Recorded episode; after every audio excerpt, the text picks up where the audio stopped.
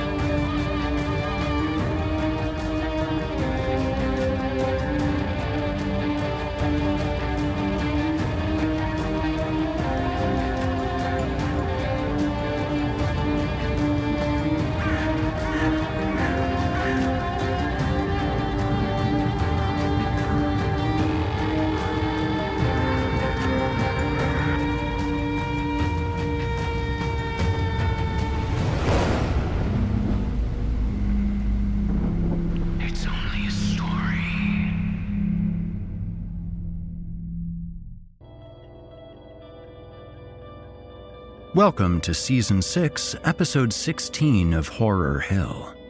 I'm your host, Eric Peabody, and we have two tales for you tonight. Our first immersive audio experience of the evening brings us a little science fiction with our horror. This story tells the tale of a man desperately trying to escape the moon, Gelbus 4, a mining colony at the end of the universe. With his best friend, the Baron, they concoct the perfect plan to escape. Everything goes as planned until it all falls apart, and our hero is left wondering what would have happened if the nine high gods had just not actively dicked him around for a few more hours. Now get ready for an ad break in three, two, one. You're listening to the standard edition of this program. If you'd like to show your support and enjoy ad free versions of this and all our other episodes, as well as hundreds of tales from our audio archives dating back to 2012, visit simplyscarypodcast.com and click Patrons in the upper menu to sign up today to get instant access from our friends at Chilling Tales for Dark Nights. Did I mention they're ad free? Thank you for your support. Now, allow me to escort you to a place where the sun dies and nightmares come to life.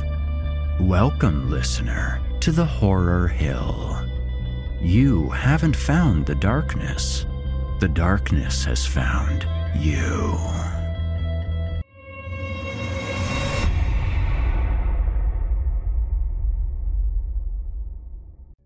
And now, from author Jed Quinn, I give you Sapphire.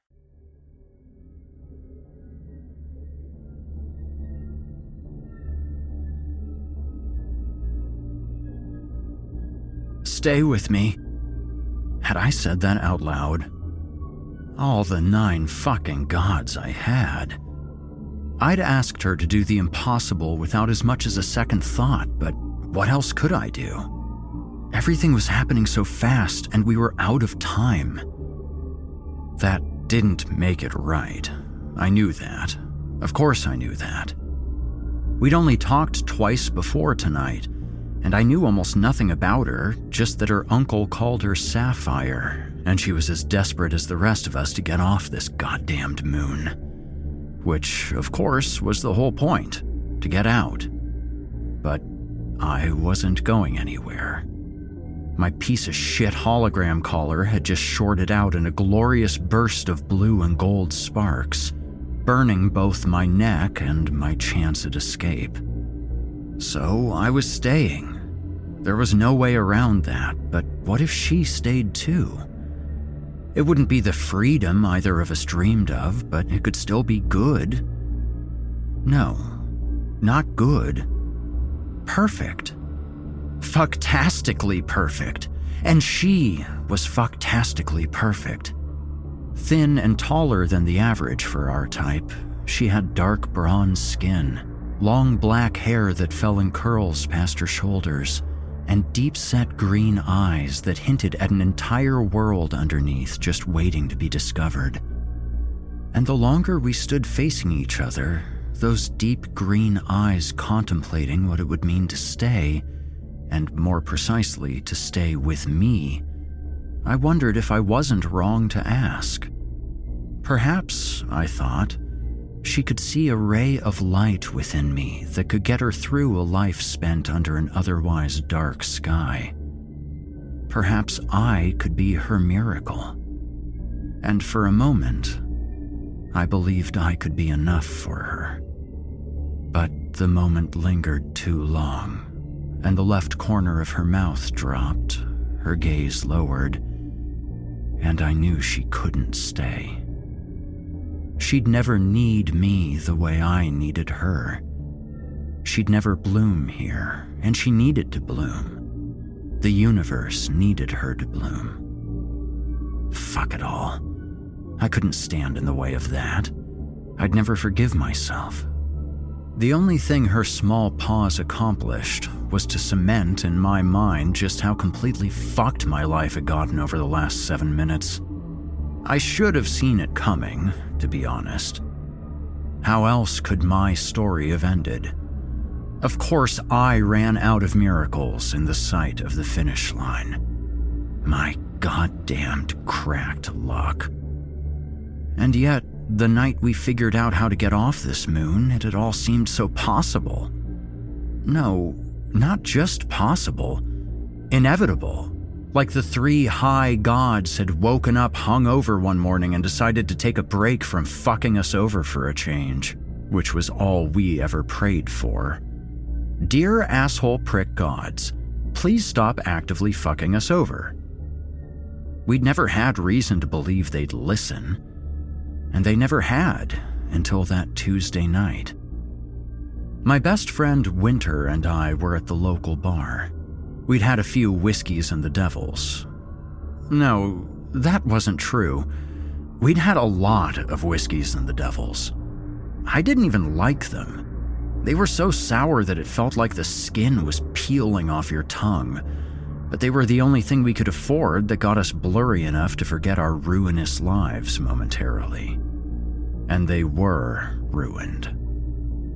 When our short, brutal existences began on the small moon Gelbus 4, we lived lives of hopeless desperation. For progress! That was the slogan shouted at us day and night on massive billboards and in glimmering lights and out of giant speakers. But we knew this progress wasn't for us. Fuck progress. That was our slogan, only we never shouted it back. Who would we shout it to anyway?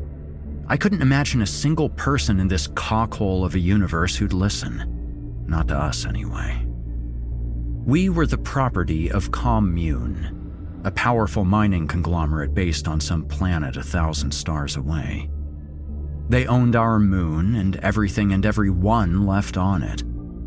No one cared for us out here on the fringes of the known universe. No laws protected us. No politicians pandered to us or priests prayed for us. We were the lowest of the nine castes. The damned, they called us, dwellers in the lowest hells. We were miners, easily replaceable cogs, branded at birth, whipped, beaten, disfigured, and finally killed when we weren't useful anymore. And so we endured. Not quite slaves, but not free either, and no life set before us but to slowly work ourselves to death. Until that night. That glorious, starlit fucking night. Winter was staring at his chip, the small circular disc we were forced to carry with us at all times. Our chips held the credits used to purchase necessities at commune stores or drinks at commune bars, watch commune propaganda films, or play mindless games when we weren't in the mines. The chip also allowed commune to track our every movement, listen in on our conversations, and monitor our health status to let them know when we were too broken down to continue as productive workers. Each chip had a small light we were desperate to keep green. We called it the buy light. Once it glowed red for too long, it was time to say your goodbyes. Angi has made it easier than ever to connect with skilled professionals to get all your jobs projects done well. If you own a home, you know how much work it can take, whether it's everyday maintenance and repairs or making dream projects a reality. It can be hard just to know where to start. But now, all you need to do is Angi that and find a skilled local pro who will deliver the quality and expertise you need. Angi has over 20 years of home service experience, and they've combined it with new tools to simplify the whole process. Bring them your project online or with the Angi app, answer a few questions, and Angi can handle the rest from start to finish or help you compare quotes from multiple pros and connect instantly which means you can take care of just about any home project in just a few taps. Because when it comes to getting the most out of your home, you can do this when you Angi that. Download the free Angi mobile app today or visit Angi.com. That's A-N-G-I dot com. To make the chips as small and durable as possible, They'd been equipped with hologram projectors that created a screen about the size of your palm that you manipulated by swirling your finger through it. That evening, a waitress walked by our table just as Winter held up his hologram to see if he had enough credits for one more round. She snagged her foot on my chair and tumbled forward, catching herself just before toppling over. Winter put his hand up to stop her, and as the two paused at that moment, unsure if she was going to fall into him or if she could pull out of it, his hologram found itself right under her chin, emitting an eerie glow that edged out her scars and blurred her brandings. For the briefest of moments, she could have been mistaken for a member of one of the moon's ruling families, with their perfectly symmetrical faces and flawless moon bathed pearl skin. I'm sure the bastards who ran this moon had individual names, but we called them all toppers. Fucking toppers, taking their piss in gilded palaces up in the iron clouds. They only gave one rat's ass about this hollowed out moon because it sucked their fat dicks. As the waitress straightened up, her smoothed out topper complexion disappearing, she smiled at Winter letting him know she would pretend this had never happened, and she expected the same of him. That was fine by us, as something else had our full attention now.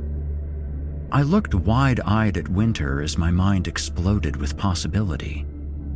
Was what I thought even possible? I could see it in his eyes, too. He'd had the same thought. Shit on Tinders. We could do this. It could work. Without another word, we ran to his apartment. Well, we staggered off to his apartment and worked through what it would take to make our vision a reality. The premise was simple. We'd alter the hologram on our chips to create a facial distortion program that transformed our broken, scarred appearances into the smooth, shining faces of the toppers. And if we could trick them into thinking we were part of them, well, suddenly anything would be possible even getting off this god-forsaken moon. The longer the night lasted and the deeper we got into the details, the more overwhelming it became. The list of miracles we needed seemed endless. We'd have to procure more holograms, since each screen only covered a small portion of our faces. Once we had the technology sorted, we had to get fake passports with new names and then purchase the astronomically priced off moon tickets. Oh, and we had to learn to speak correctly, and walk properly, and smile the right way, and buy ridiculous, brightly colored, puffy outfits, and. Well, the list went on and on and on. We ended that evening where we'd started, beaten down with no hope whatsoever of pulling ourselves out. Only now, instead of a general idea of how fucked over our lives were on Gelbus 4, we knew precisely and exactly the shape, size, and texture of the golden cage of fuckery we'd never escape from. There was no way out. Until three days later when we walked into our first miracle. We were on our way to the commune bar, taking our usual shortcut through a back alley when we tripped over a lifeless homeless man behind the ration store. Winter bent down and began rustling through the dead man's clothes. I watched while he pilfered everything he could stuff into his pocket. We scurried back to Winter's place, and as we sorted through the loot, we were amazed to find not one but three chips. And not just any chips, but the top of the line golden X450s, the kind only the richest toppers could afford. This bum must have stolen them, killed someone, or done something badass cracked to get a hold of them. The backstory didn't matter. The first miracle had arrived, and with it, everything changed. It's impossible to explain the electricity arcing through our souls at that moment. I mean, to have the entire universe instantly and without warning inject itself into your veins, daring you to breathe, dream, jump, and then to say yes. Fuck, to agree to it. That was the crazy shit right there. I couldn't imagine any combination of drugs feeling more intense.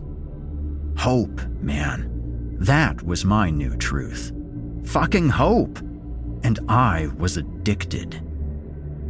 Winter spent the next month reverse engineering the chips, pulling them apart, putting them back together, and doing it all again until he understood the technology.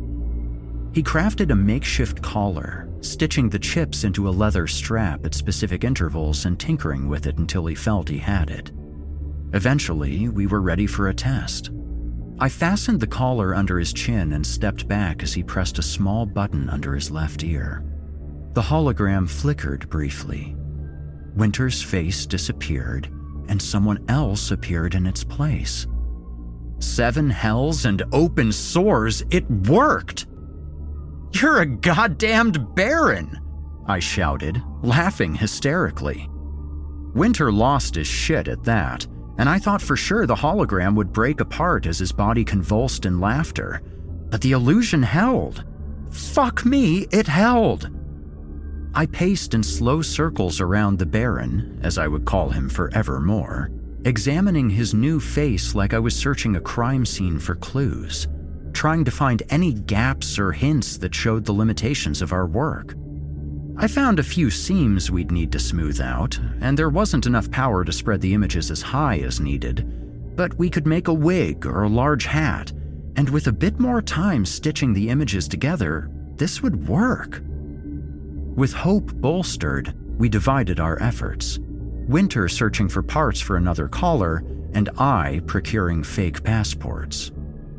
It didn't take long for the Baron to find what he needed. His cousin knew Jangling, who owned a chip repair shop.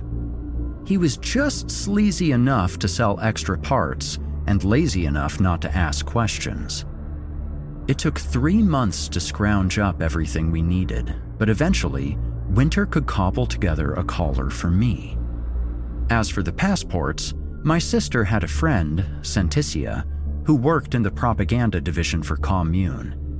She was so angry with her job that she was more than willing to connect us with the right people, as long as we promised her we'd light up Commune like a dumpster fire when we left.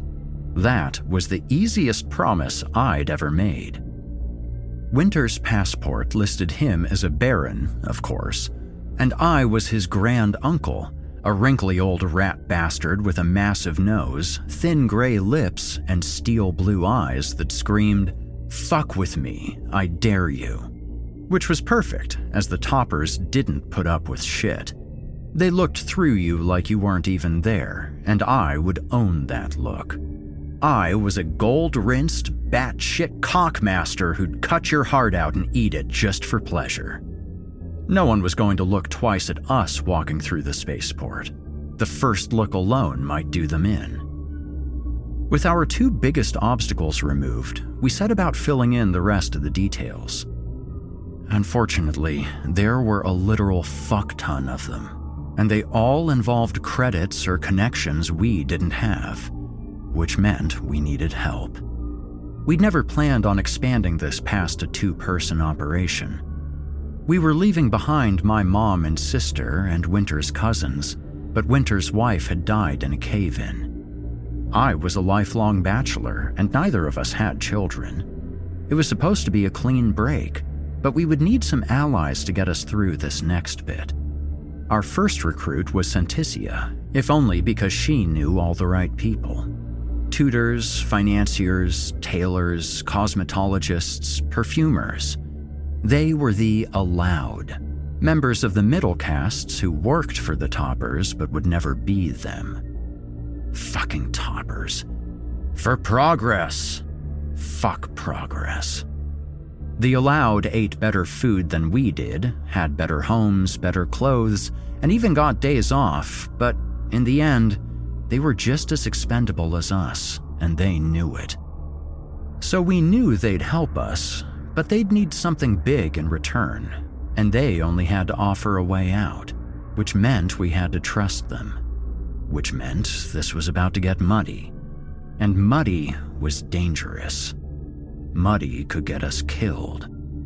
But without Muddy, we were never going to find our way to some planet outside Commune's control, meet some nice girls, move into houses just down the road from each other, have a brood of kids, and live happily ever after. So, muddy it was. Eventually, our numbers grew to 26, which seemed too many, but there was no going back now. Senticia got everyone the passports they needed, and Jangling, who we'd also brought in early, made the callers. In for a tooth, in for a smile, as the toppers said, whatever the fuck that meant. The pressure kept intensifying as the pieces came together, and I grew convinced someone would crack and rat us out. There was always one ball licking sewer rat. Always. But every morning I woke up, worked a full shift, and came home to practice my diction, or get fitted for a puffy suit, or learn to hold the third fork, or laugh without closing my eyes. And every night I went to sleep thanking the bastard asshole gods for not fucking us over that day. We were three weeks out when we added our last escapee, Sapphire.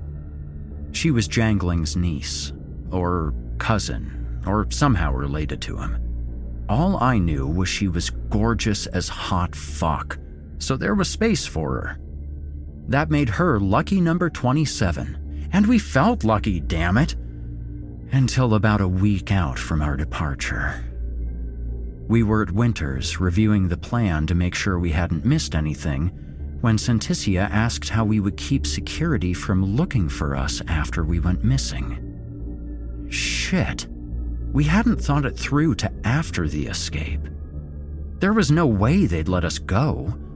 They'd notice we were gone, and when they figured it out, those brainless bastard pricks, they'd scour the known universe until they found and killed us, all along with the families we'd left behind. Knowing that escape was possible would give hope to the damned of Gelbus 4, and hope was dangerous. Hope could bring the whole thing down.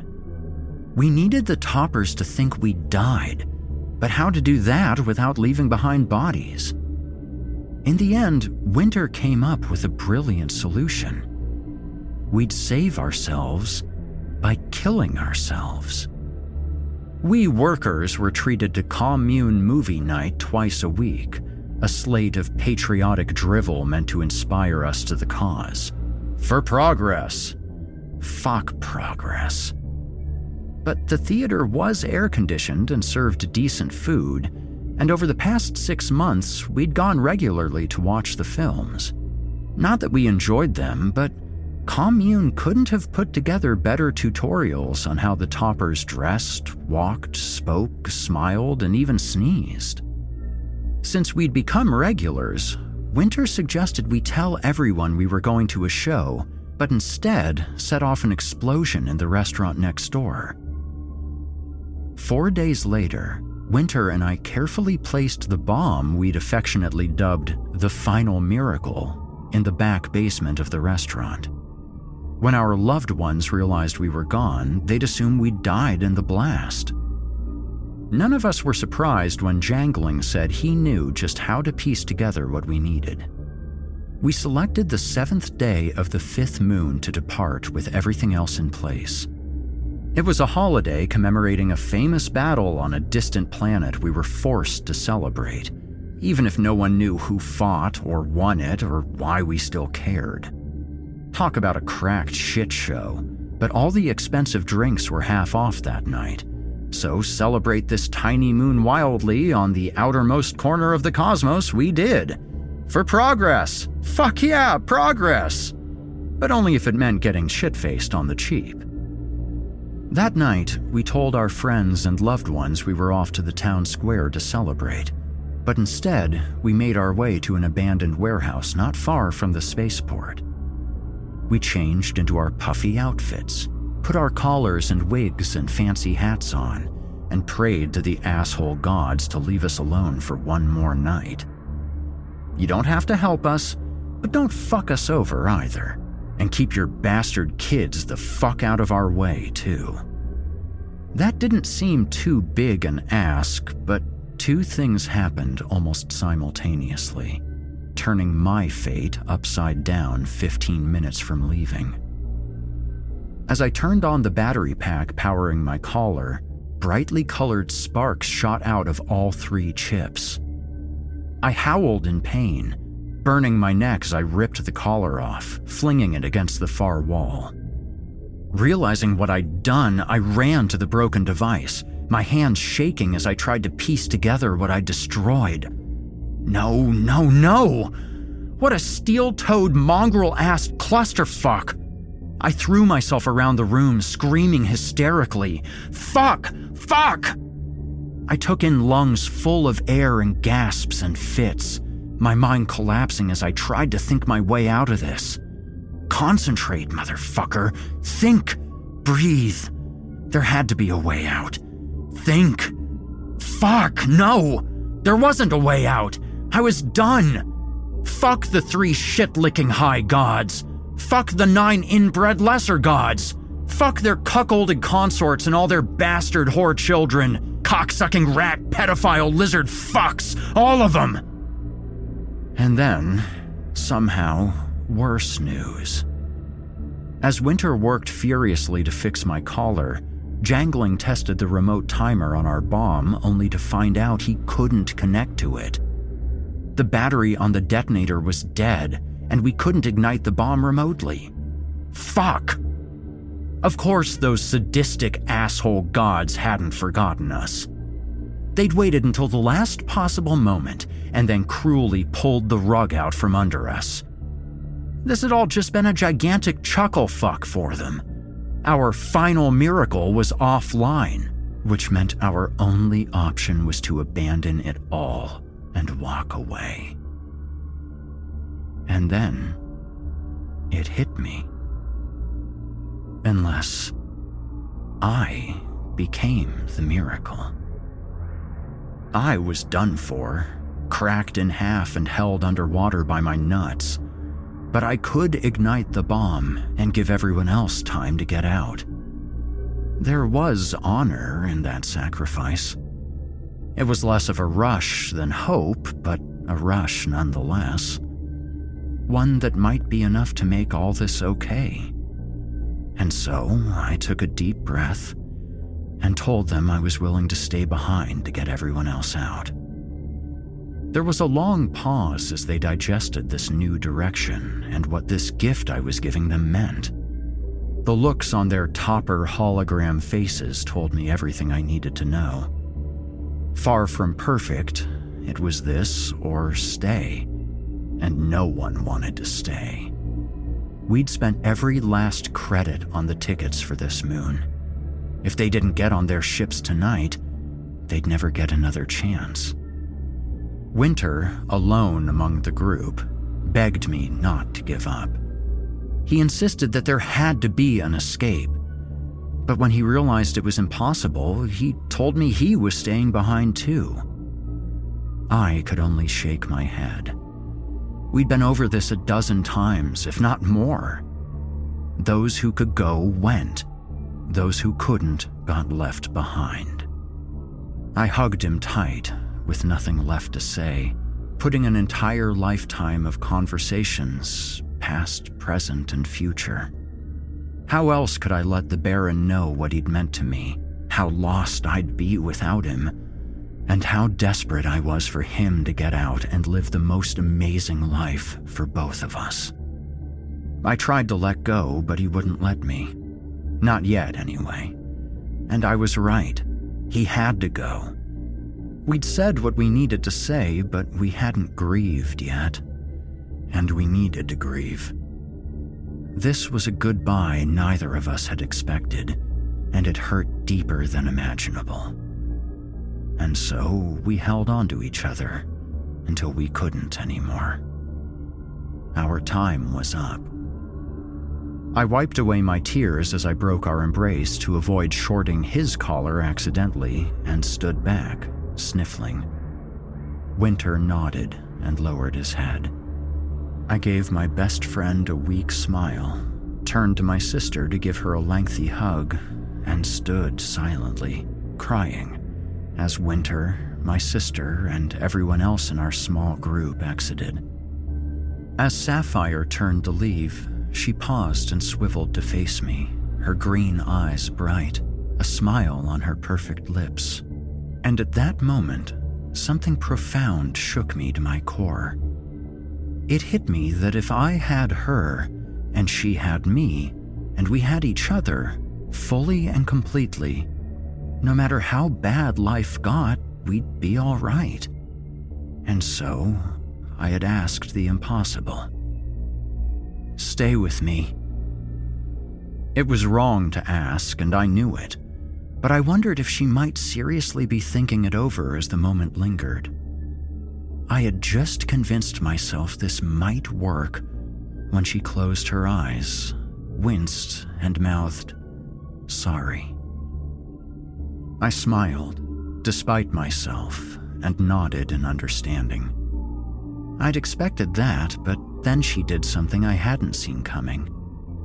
She came in close, placed her soft hands on my face, closed her eyes, and kissed me. Her lips were smooth and moist, and I became the moon and she the iron clouds at that moment. I lost myself completely in her, the moment lasting a million eternities, until she finally pulled back and let go. Looking me in the eyes, she whispered, Thank you for this, and ran off after the others. I longed to chase after her, but I couldn't. I just fucking couldn't. And that ended it. As the door shut behind her, every decision my broken collar had demanded had now been made. They were off to freedom, and I was left behind. But strangely enough, I was at peace. That kiss had happened, and every time I closed my eyes and thought back on it, it would happen again. And that was something the shitbag moon and commune and the cracked whore gods could never take from me. I would trudge to work every day and take every cruel turn of events commune threw at me. I'd sleep alone on my lumpy mattress in the piece of crap apartment I shared with 13 other damned, eat tasteless food, watch propaganda films, breathing toxic fumes, and probably die soon in any one of a dozen awful ways. But I'd always have that kiss. I took a second to collect myself, changed back into my old clothes, and made my way downtown. I had a job to do, after all. Jangling had done the bomb upright, and with minimal help on my part, the final miracle went off without a hitch. Boom. Scummer fuck, what a glorious bit of arson. A massive explosion and a real goddamned three alarm conflagration consumed the bakery, the theater, and half a block of downtown real estate. Thankfully, no one was injured in the blast or resulting fire, but sweet lord of the dark morning did it do a shit ton of damage. Talk about getting muddy. For progress! Fuck progress! An inquiry was begun immediately, and while commune leadership assumed it was a terrorist attack, they never cast their attention on anyone from our district as possible suspects. We were the lowest caste, the damned, beaten down, hopeless. We couldn't have made a bomb if our lives depended on it. Of course, they didn't know that we had, and it did. Eventually, they connected almost my entire group to the bomb site. It broke my heart to watch everyone's loved ones go through a real grieving process for their very fake deaths, but I didn't dare do or say anything that might betray the truth or endanger their new lives. I organized my sister's funeral and helped with Winter's, but I didn't attend the others. As we survivors became distant after the tragedy of the 7th of the 5th, I could have known it. A god awful name if you asked me, but no one asked me. No one ever asked me anything, which was probably for the best. I'd already cashed in all of my good fortune with the gods, and it hadn't been enough. Eventually, the days stretched to weeks, the weeks to months, and the months to years. And through it all, I lived a life of quiet solitude. Most days I was fine limping along, but there were rougher days. And on those nights, I headed to the bar and ordered two whiskeys and the devils. The damned in the bar thought it was sweet that I ordered these to remember my friend Winter, but it wasn't for him. No, the Baron could pay for his goddamn drink. This was for Sapphire.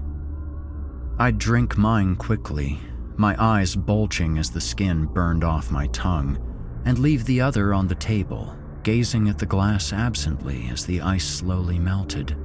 And as the drink grew warm and flat, I'd close my eyes, lick my lips, and suddenly I was the moon again, and she was the iron clouds, her hands on my face, and our forever kiss beginning anew. I hold that kiss sacred, the most important artifact in the long history of civilization, because it's the only true thing this moon has ever produced. It was so pure, genuine, and spiritual that I can't believe anything like it has ever existed before or since. Sometimes, sitting alone at my table, I'll slip out of my memories long enough to make up a story in my mind about the many adventures of Sapphire how she became a smuggler, a revolutionary, a painter, or a simple farmer with a good husband and 12 kids. How she bloomed into a fucking rainbow flower like I knew she could, and how grateful the universe was for her, and how grateful it was for me. It's folly, of course, but since I'll never know her true story anyway, it isn't always impossible to believe it might be true. And some days, even that slightest sliver of hope allows me to picture her walking into the bar, an extra hologram collar and an off moon ticket in her bag. She sits down, takes a sip from her warm whiskey and the devil, and tells me she's here to take me from this ruined life once and for all, to sweep me away to somewhere we can kiss like we once did and live happily ever after. She's here to fucking save me, she says. She's my miracle. Then I pull myself out of my dream, knowing she'll never come back to save me. But she doesn't have to. She already has. Stay with me, I had asked, and she did.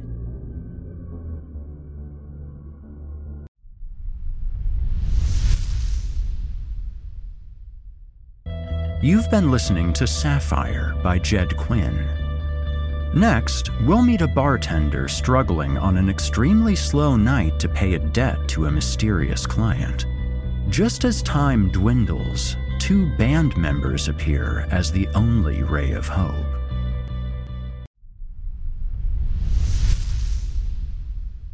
From author Corpse Child, I give you A Dead Night.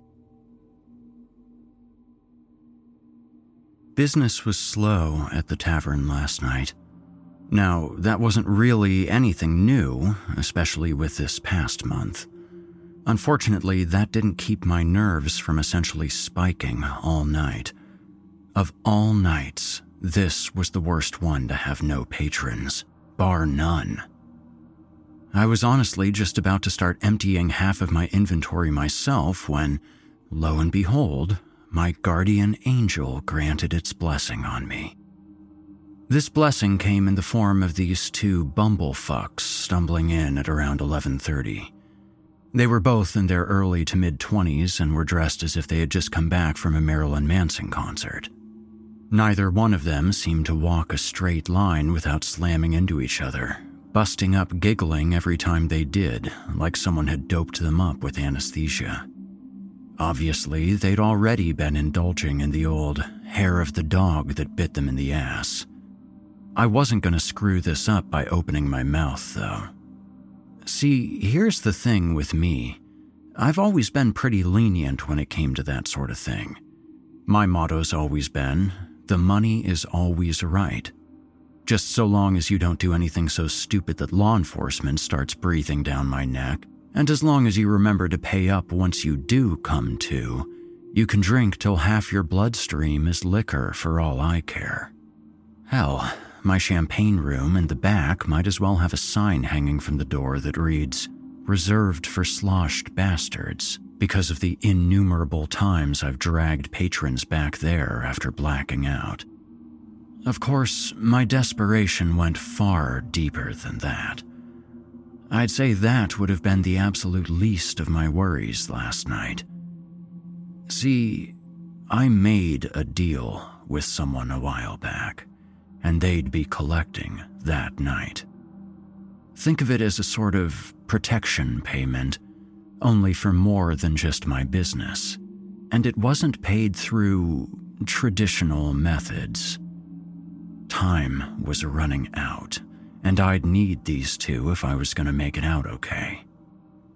Welcome to Odin's Barrel. What'll your poison be, fellas? They didn't hear me at first, laughing their asses off as they leaned and clung to each other, trying to stay on their feet. I cleared my throat and repeated my standard greeting. This time, one of them, a guy with a spiked mohawk and shaved eyebrows, looked up to face me. Uh, yeah, he slurred. Let me have a bit of that white lightning you got there. He pointed to the top shelf where I kept my stock of imported moonshine from Germany. And what about you, pal? The second one, this one with long bangs hanging over his eyes and a nose ring with a chain connected to his earring, looked up and pointed, as best he could anyway, toward the top shelf where I kept my surplus of Jack. Come on, dude, the Mohawk kid remarked. That shit's for lightweights. The one with the bangs just shrugged, and they both slumped down onto a stool.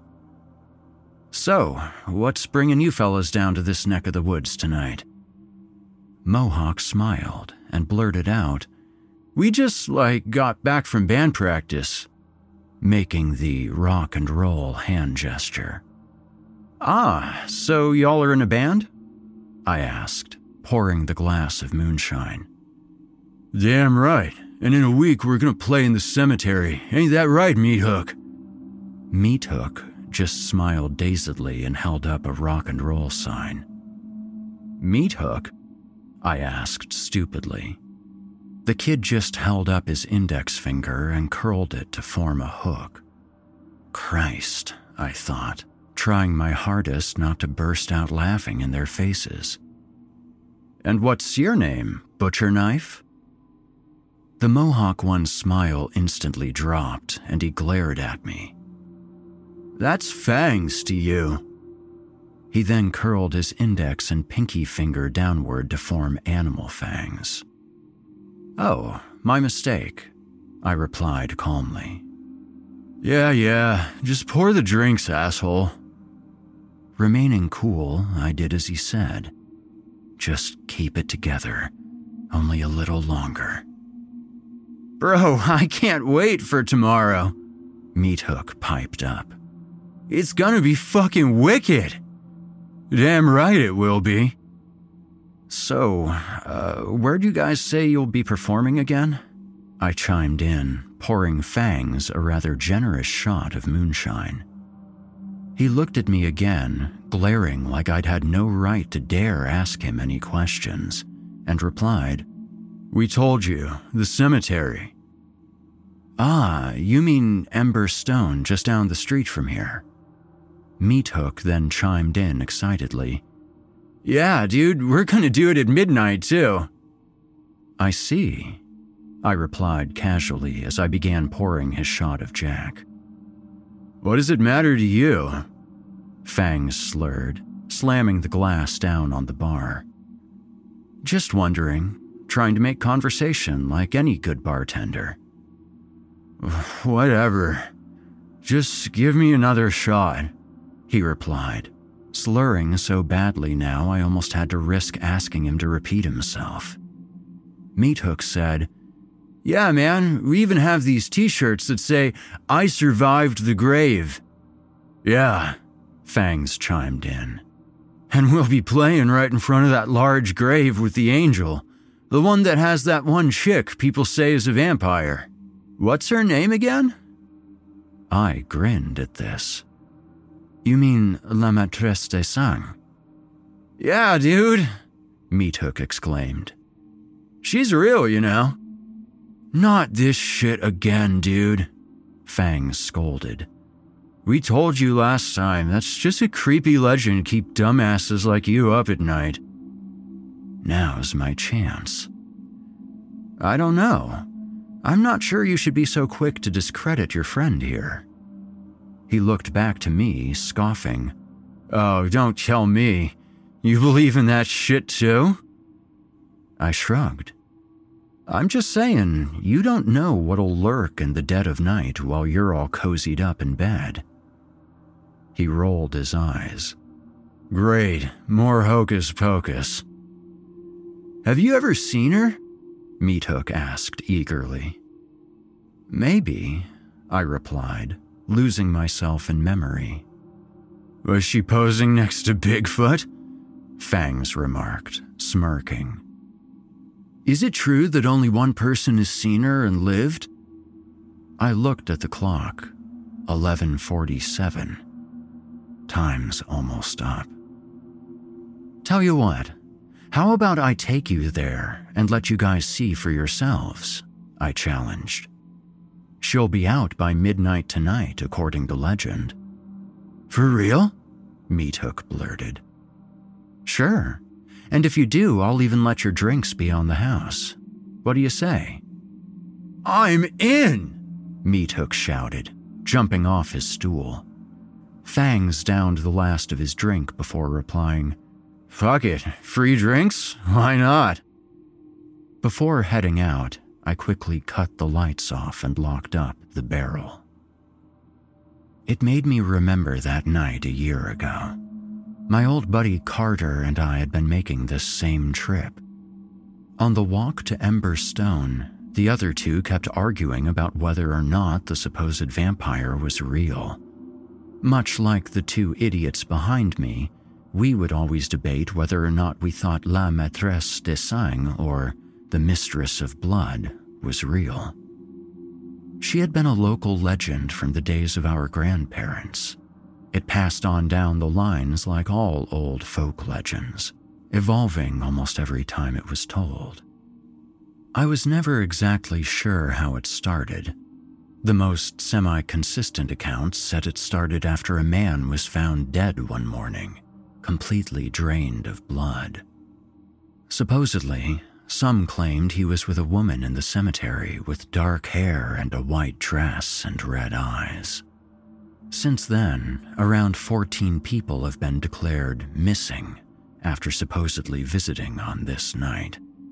That night in particular was so special that I couldn't tell you.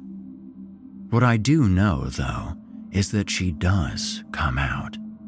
She did that night. I still remember seeing her for the first time, standing at the gates of Ember Stone.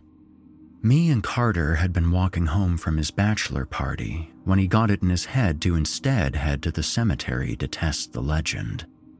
In my inebriated state, I thought it'd be a cool way to end the night and backed him up on the idea. At first, we thought it was a bust after waiting around for 15 minutes with nothing happening. I remember feeling a chill crawling through my body, but I had attributed that to the unusually cold weather present that night. Just as we were about to turn around and head back, however, we heard a soft, smooth voice call out to us Hello there. Turning around, we saw a woman with long, dark hair, bright scarlet lips, and wearing a white nightgown. Unlike what you might be thinking, she didn't have abnormally pale skin or anything like that. Nothing was outwardly out of place about her. She was beautiful. Come with me. Her voice soft and soothing. Come with me, and I'll give you a night you won't forget. As piss drunk as I was, I was still hesitant even though I was the skeptic of the two of us, I'd still heard enough stories to know that encounters like this, supernatural or not, typically didn't end well for the unsuspecting. Unfortunately, that wasn't the case with Carter, who immediately began stumbling toward her. I shouted for him to stop, but he just kept walking. That was when I saw her eyes start to go red. Carter just kept shambling forward like a zombie through the gates. Finally, I started following him. She was leading him to a gravestone at the far end of the cemetery, carved as an angel. In front of the angel, I saw a giant hole in the ground. I tried to shout to him again, and this time he turned back to face me. By then, it was too late, however. Carter was seized and pulled screaming into the hole in what felt like a flash. I ran over as fast as I could to try and pull him back out. To no avail, I held on to his hands, which were holding on for dear life to the edge of the hole, trying to keep from being pulled down further. Eventually, his grip slipped from my hands, and he was yanked down into the hole. At first, I kept reaching down further to try again until I felt a strong hand that wasn't his grab my wrist and start pulling me in. From the dark depths of the grave hole, I saw two glowing, pulsing red eyes glaring up at me. Using all of my strength, I barely managed to wrench my wrist free, sending me tumbling backward. I could still hear Carter's screams coming from the hole. About a minute later, I saw her pull herself out of the hole. Her eyes were bloodshot, and blood was dripping from her bottom lip. I was frozen in terror as she started towards me, seeming almost to float rather than walk. As she got closer and closer, her blood caked lips parted into a much more wolfish grin as opposed to the warm and welcoming facade she had at first. He was delicious, she chided in a ravenous, demented tone. Wait! Surprisingly, she stopped for a moment.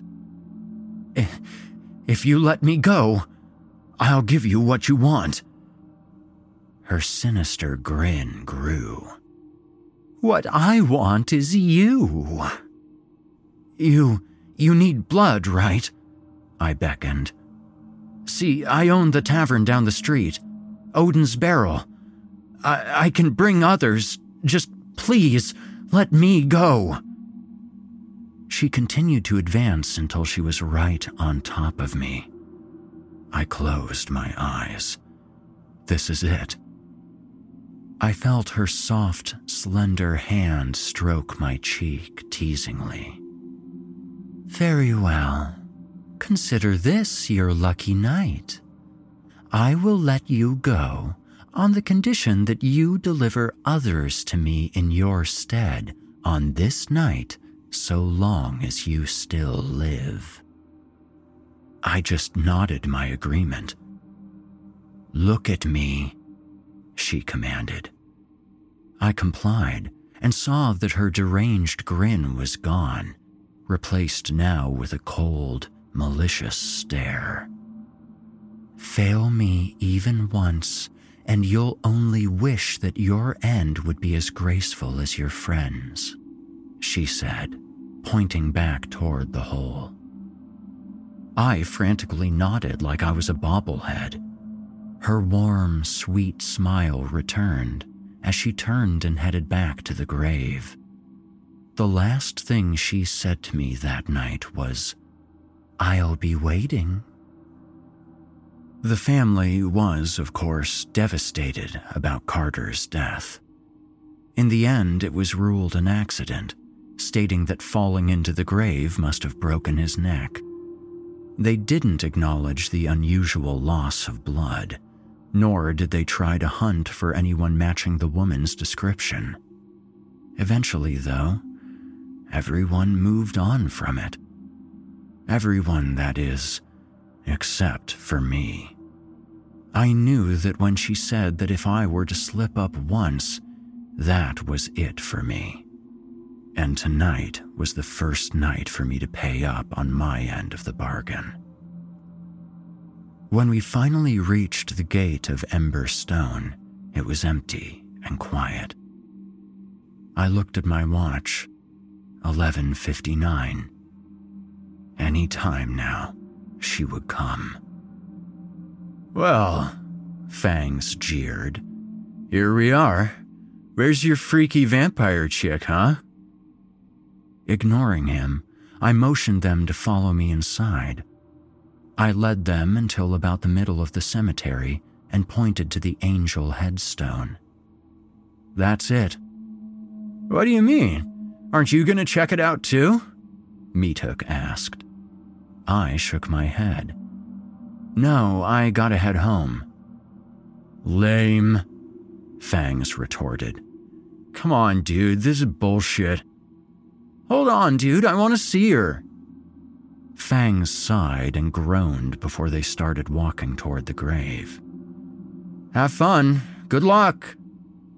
I then turned around and made my way to the exit. Before leaving, I took one last look behind me towards the grave. On the walk home, I closed my eyes and shook my head as I heard faint screams in the distance. She was there. White dress, dark hair, and red eyes beckoning the boys further. I could almost swear she looked past them at one point, silently giving me an attaboy before looking back to them.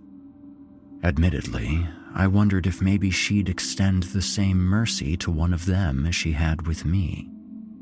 That optimistic idea died the next morning, however, when I saw the headline in the morning news. Two rock band members found dead in an open grave inside Emberstone Cemetery on morning of concert. I won't lie here. Part of me does feel guilty for what I did. A deal's a deal, and I'll be doing the same routine again next year with a fresh patron. In a way, I can't help but find it funny. Last night was, in more than one way, what you'd call a dead night. Yet, my debt was still paid on time.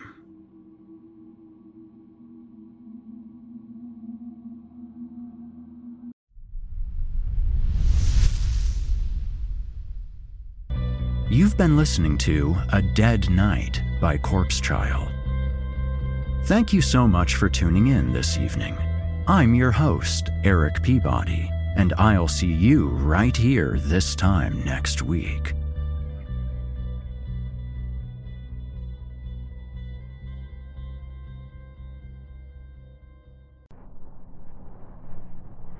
Thanks for listening. You've been listening to the Horror Hill Podcast, a production of Chilling Entertainment and the creative team at Chilling Tales for Dark Nights, and a proud member of the Simply Scary Podcast Network. Visit simplyscarypodcast.com today to learn more about our network and our other amazing storytelling programs. Tonight's episode was hosted by, and its featured tale performed by, yours truly, Eric Peabody. Selected stories have been adapted with the kind permission of their respective authors. Original music provided by Felipe Ojeda. Finalization by Craig Groshek and S.K. Brown. Got a terrifying tale of your own that you'd like performed? I do take submissions. Email it to us today at submissions at simplyscarypodcast.com to have your work considered for future production. If you enjoyed what you heard on tonight's program and are joining us on your favorite podcast app, please subscribe to us to make sure that you never miss an episode and leave us a five star review and a kind word. Your feedback means a lot to me. You can also follow Chilling Tales for Dark Nights and yours truly on social media to connect anytime and get the latest updates on this and our other programs. If you're listening on the Chilling Tales for Dark Nights YouTube channel, do us a favor and hit the subscribe button and the bell notification icon as well to get more spooky tales from me and the crew and another episode of this program each and every week. And don't forget to hit the thumbs up button to let us know how we're doing and leave a kind comment. Lastly, don't forget to visit us at chillingtalesfordarknights.com and consider supporting the team by becoming a patron. In addition to helping us out, you will get exclusive access to our audio archives and ad free downloads of all your favorite stories, including those you've heard on this program. As for me, you can hear more of my work on the Chilling Tales for Dark Nights podcast. However, I will be back next week with more terrifying tales to keep you up all night. If darkness is what you're after, listener, your search is over. Yet, let it be known, you haven't found the darkness. The darkness has found you. Angi has made it easier than ever to connect with skilled professionals to get all your jobs projects done well. If you own a home, you know how much work it can take, whether it's everyday maintenance and repairs or making dream projects a reality. It can be hard just to know where to start, but now all you need to do is Angi that and find a skilled local pro who will deliver the quality and expertise you need. Angi has over 20 years of home service experience, and they've combined it with new tools to simplify the whole process. Bring them your project online or with the Angi app, answer a few questions, and Angi can handle the rest from start to finish or help you compare quotes from multiple pros and connect instantly, which means you can take care of just about any home project in just a few taps. Because when it comes to getting the most out of your home, you can do this when you Angi that. Download the free Angi mobile app today or visit Angi.com. That's A-N-G-I dot com.